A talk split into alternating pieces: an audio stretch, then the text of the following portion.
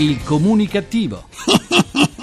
Perché l'ignoranza fa più male della cattiveria. Eh sì. Ideato e condotto da Igor Righetti. Io non mi sento italiano,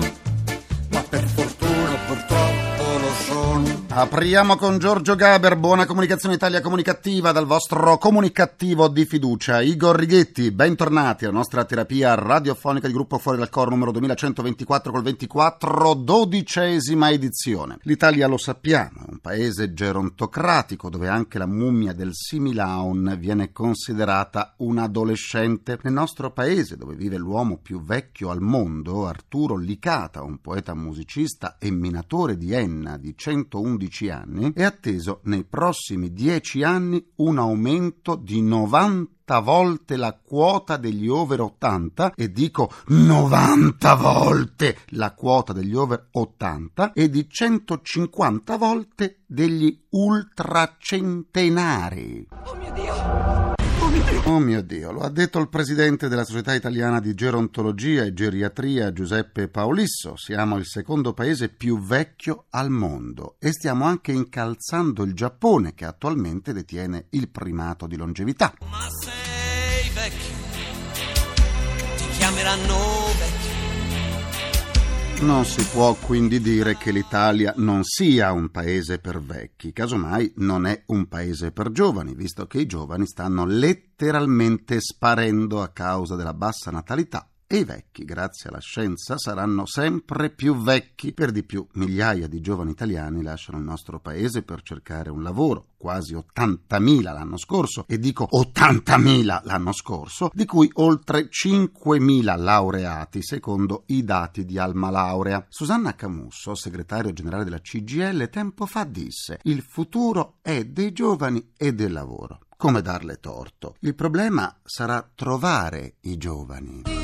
Dove sei. Eh, dimmi dove adesso sei. cerco, adesso Già, dove sono i giovani Laura Pausini? Dove sono? Il paradosso però è che pure i pensionati stanno abbandonando l'Italia per godersi la pensione che da noi risulta striminzita, ma in altri paesi con 500 o 1000 euro al mese si può vivere più che dignitosamente. Da noi con 500 euro al mese è difficile sopravvivere, non vivere. E se c'è pure un affitto da pagare, non resta che usufruire della mensa della Caritas, almeno per mangiare. Io scappo a Santo Domingo. Io scappo a Santo Domingo. Ecco, sì, scappa a Santo Domingo, ma non soltanto a Santo Domingo, eh. Dove vai?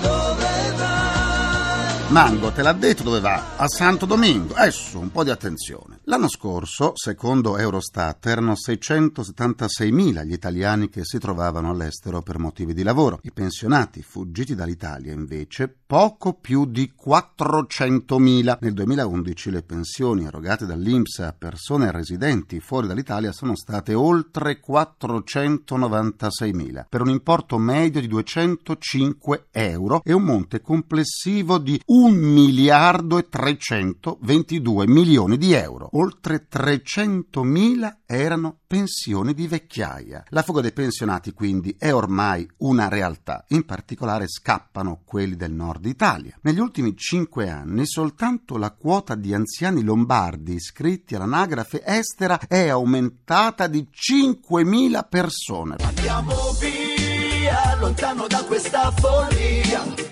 Voglio andar via, Vuole andare via, vuole andare via. La crisi in Italia ha portato anche a questo triste fenomeno, la fuga dei pochi giovani che abbiamo, soprattutto quelli laureati o specializzati, e l'inizio della fuga di migliaia e migliaia di pensionati che preferiscono spendere la misera pensione in paesi più economici dell'Italia, paesi che danno loro la possibilità di continuare a vivere. Del resto i dati parlano chiaro, il 52% dei pensionati INPS percepisce meno di 1000 euro al mese. Secondo il Codacons, sotto i 1700 euro al mese, specialmente al nord e nelle grandi città, si vive di rinunce. Perché non fuggiamo?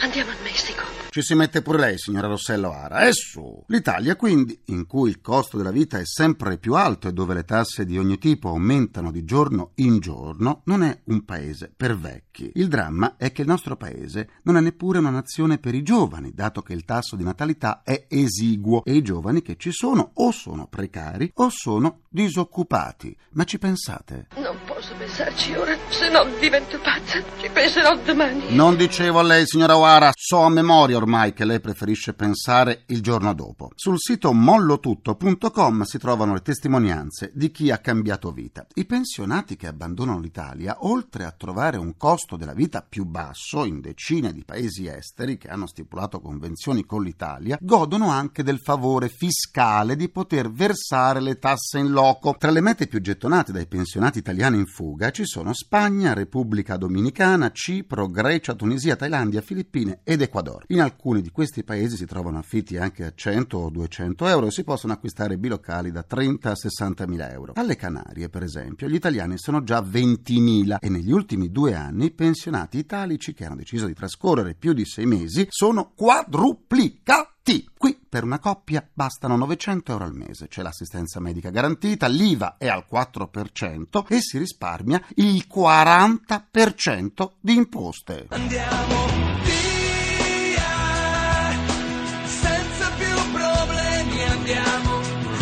Andiamo via, dice Raff. Tante le esenzioni presenti in Irlanda, pure Malta, Spagna e Grecia stanno pensando allo sconto fiscale del pensionato. Sì, lo sconto fiscale del pensionato. In Tunisia invece si paga soltanto il 25% delle tasse sul 20% del reddito. A Santo Domingo per vivere sono sufficienti 12 euro al giorno, mentre a Panama e in Costa Rica con 1000 dollari al mese si ottengono le agevolazioni da pensionato permanente. In Ecuador ai pensionati viene applicato uno sconto perfino sulle bollette.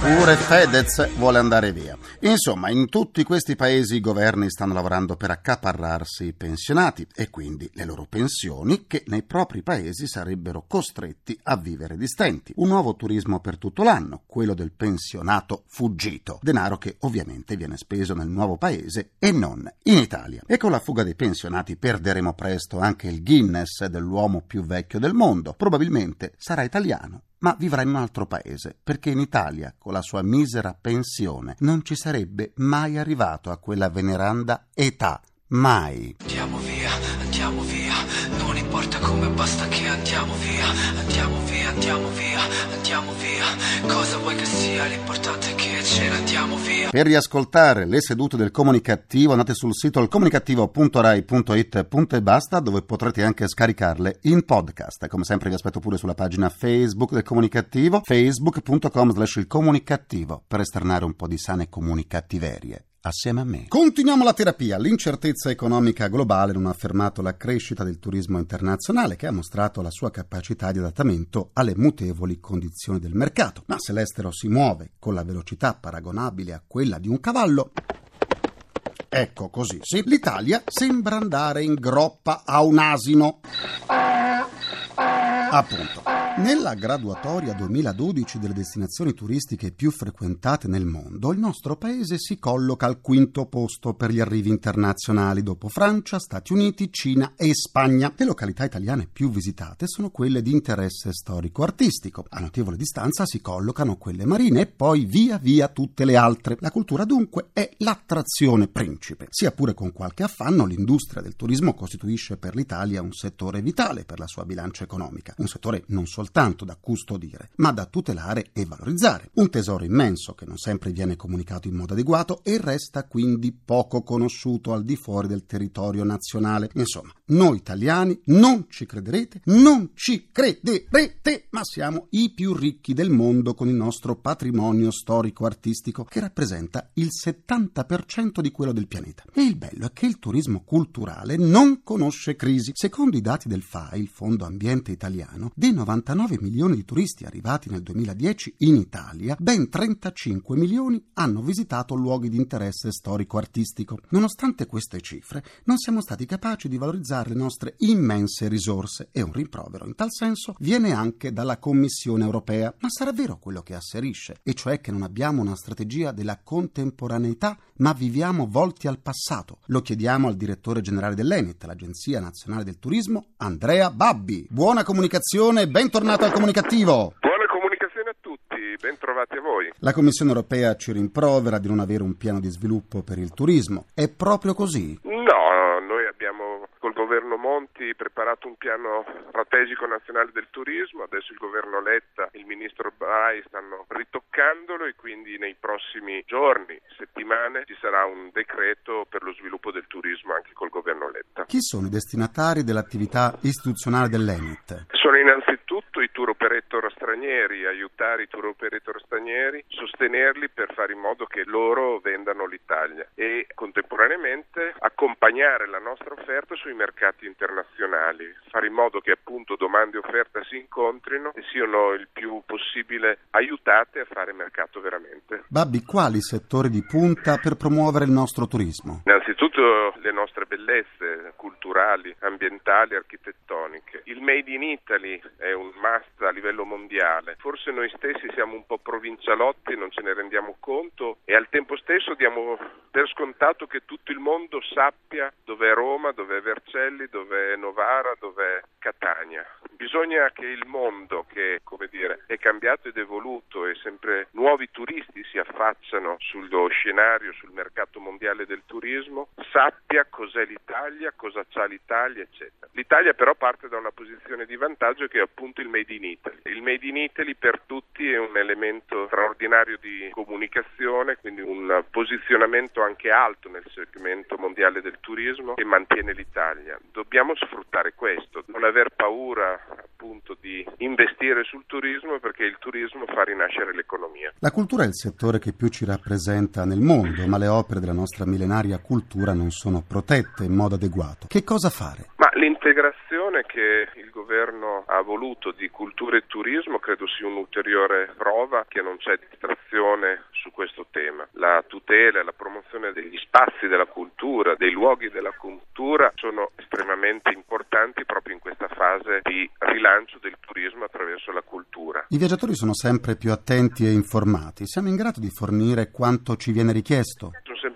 Informati grazie alla rete, bisogna essere presenti sulla rete anche con i nuovi strumenti della rete. Le persone oggi stanno più sul computer, sul tablet, sull'iPhone eh, che non davanti alla televisione, che non davanti a carta stampata. Quindi bisogna essere capaci di comunicare con i nuovi strumenti a cui le persone si rivolgono per ottenere informazioni, per essere appunto informati ma anche colpiti. Conta più un messaggio video, conta più un flash mob che non tanti articoli oggi come oggi. Come si pone l'Enit nei confronti delle regioni che in merito a una strategia nazionale non hanno una visione unitaria ma soltanto localizzata e che quindi gareggiano tra loro per conquistarsi ospiti e finanziamenti pubblici? Allora, della nuova Agenzia Nazionale del Turismo con la Presidenza Celli e con la mia direzione è stata innanzitutto quella di stare assieme alle regioni, di camminare assieme alle regioni, di riaprire quel dialogo importantissimo con le regioni. Il turismo è e rimane una materia delegata alle regioni, ma ha necessità di una regia condivisa, sussidiaria anche rispetto ai territori e ai privati. La nuova agenzia vuole essere questo, proprio un'agenzia di aiuto, di aiuto alle regioni, di aiuto ai territori, di aiuto ai privati, di aiuto ai privati stranieri per incontrare la nostra domanda italiana. Grazie ad Andrea Babbi, direttore generale dell'Enit, l'Agenzia Nazionale del Turismo. Buon lavoro e buona comunicazione. Grazie a voi, buona comunicazione a tutti e buon turismo a tutti. In Italia, oh dolce Italia, la gente è più sincera, la vita. Dolce Italia, Eugenio Finardi. Concludo anche questa seduta con il mio consueto pensiero comunicativo. Dopo le dichiarazioni di Matteo Renzi, convinto che alle prossime elezioni il PD asfalterà il PDL e gli arresti domiciliari per l'ex governatrice PD Umbra Maria Rita Lorenzetti, posso affermare o no che per il PD si alternino luci e umbre? Eh già, un po' di umbre. Ringrazio i miei implacabili complici Vittorio Lapi, Valtrighetti Carapagliai, un ringraziamento a Francesco Arcuri ed Emanuele Massari. Alla console, alla console. Alla console tra gli immancabili Folletti! Folletti! Folletti saggi c'è Fernando Conti. La terapia radiofonica quotidiana del comunicativo tornerà domani sempre alle 14.44. Minuti primi, secondi a nessuno. Ora che ho ascoltato la puntata, posso tornare a lavorare più sereno per gli italiani. Mi fa piacere esserle stato di conforto, Presidente Napolitano. L'aspetto domani. Buona comunicazione e buon proseguimento dal vostro portatore strano di comunicattiveria, quella sempre ci mancherebbe altro, Igor e pure Righetti. Anche oggi eravamo in due. Grazie, vi lascio al GR1, poi Baobab. A domani. Il comunicativo. Perché l'ignoranza fa più male della cattiveria. Ideato e condotto da Igor Righetti.